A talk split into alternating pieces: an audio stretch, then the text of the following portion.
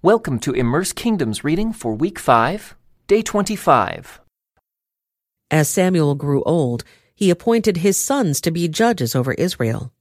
Joel and Abijah, his oldest sons, held court in Beersheba. But they were not like their father, for they were greedy for money. They accepted bribes and perverted justice. Finally, all the elders of Israel met at Ramah to discuss the matter with Samuel. Look, they told him. You are now old, and your sons are not like you. Give us a king to judge us like all the other nations have. Samuel was displeased with their request and went to the Lord for guidance. Do everything they say to you, the Lord replied, for they are rejecting me, not you. They don't want me to be their king any longer. Ever since I brought them from Egypt, they have continually abandoned me and followed other gods and now they are giving you the same treatment.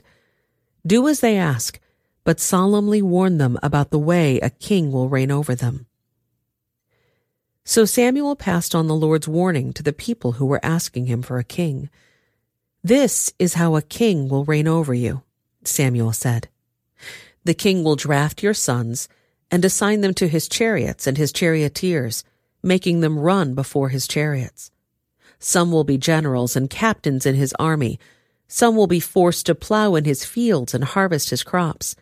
And some will make his weapons and chariot equipment. The king will take your daughters from you and force them to cook and bake and make perfumes for him. He will take away the best of your fields and vineyards and olive groves and give them to his own officials. He will take a tenth of your grain and your grape harvest and distribute it among his officers and attendants.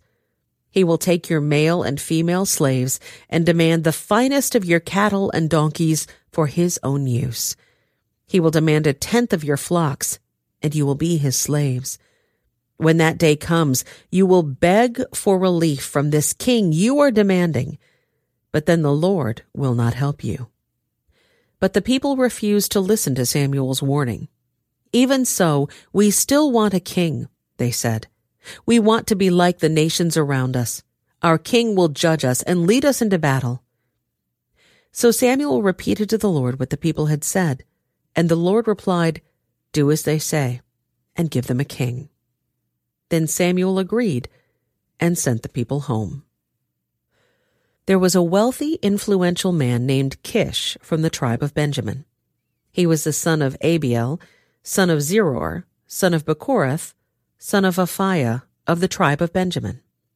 His son Saul was the most handsome man in Israel, head and shoulders taller than anyone else in the land.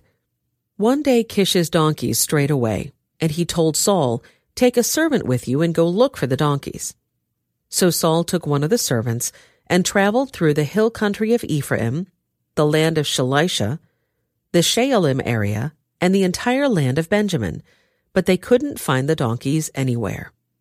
Finally, they entered the region of Zuph, and Saul said to his servant, Let's go home.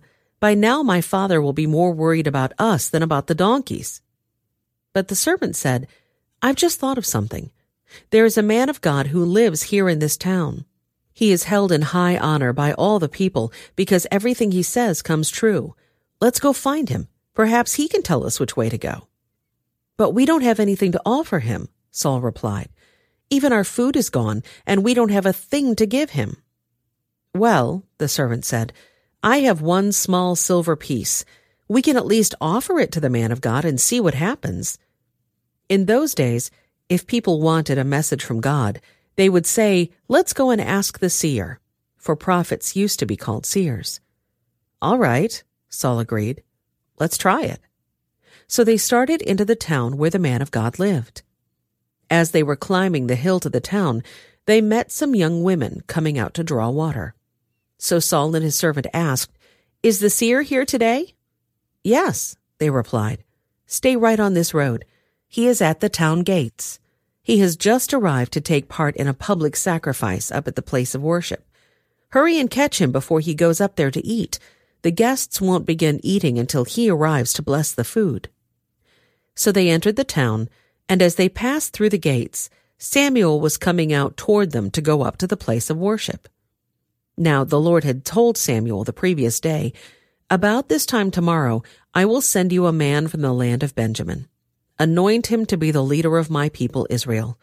He will rescue them from the Philistines, for I have looked down on my people in mercy and have heard their cry.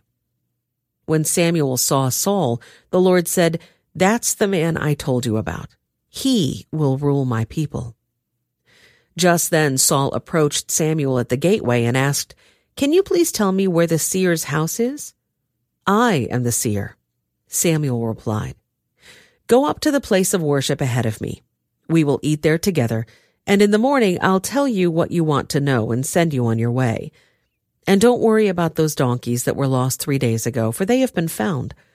And I am here to tell you that you and your family are the focus of all Israel's hopes. Saul replied, But I'm only from the tribe of Benjamin, the smallest tribe in Israel, and my family is the least important of all the families of that tribe. Why are you talking like this to me? Then Samuel brought Saul and his servant into the hall and placed them at the head of the table, honoring them above the thirty special guests. Samuel then instructed the cook to bring Saul the finest cut of meat, the piece that had been set aside for the guest of honor. So the cook brought in the meat and placed it before Saul. Go ahead and eat it, Samuel said. I was saving it for you even before I invited these others. So Saul ate with Samuel that day. When they came down from the place of worship and returned to town, Samuel took Saul up to the roof of the house and prepared a bed for him there. At daybreak the next morning, Samuel called to Saul, Get up! It's time you were on your way. So Saul got ready, and he and Samuel left the house together. When they reached the edge of town, Samuel told Saul to send his servant on ahead. After the servant was gone, Samuel said, Stay here, for I have received a special message for you from God. Then Samuel took a flask of olive oil and poured it over Saul's head. He kissed Saul and said, I am doing this because the Lord has appointed you to be the ruler over Israel his special possession. When you leave me today, you will see two men beside Rachel's tomb at Zelzah on the border of Benjamin. They will tell you that the donkeys have been found and that your father has stopped worrying about them and is now worried about you. He is asking, Have you seen my son? When you get to the oak of Tabor, you will see three men coming toward you who were on their way to worship God at Bethel. One will be bringing three young goats Another will have three loaves of bread, and the third will be carrying a wineskin full of wine. They will greet you and offer you two of the loaves, which you are to accept. When you arrive at Gibeah of God, where the garrison of the Philistines is located, you will meet a band of prophets coming down from the place of worship.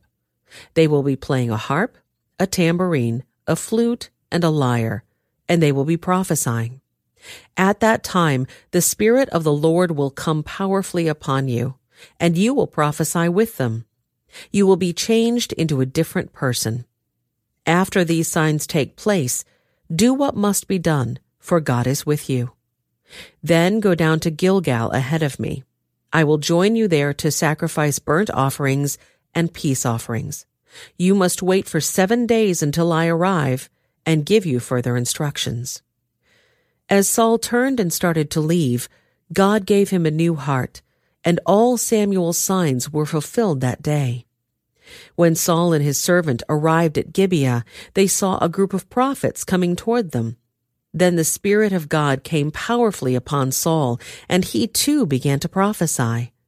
When those who knew Saul heard about it, they exclaimed, What? Is even Saul a prophet? How did the son of Kish become a prophet?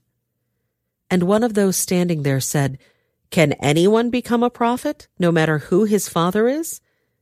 So that is the origin of the saying, Is even Saul a prophet? When Saul had finished prophesying, he went up to the place of worship. Where have you been?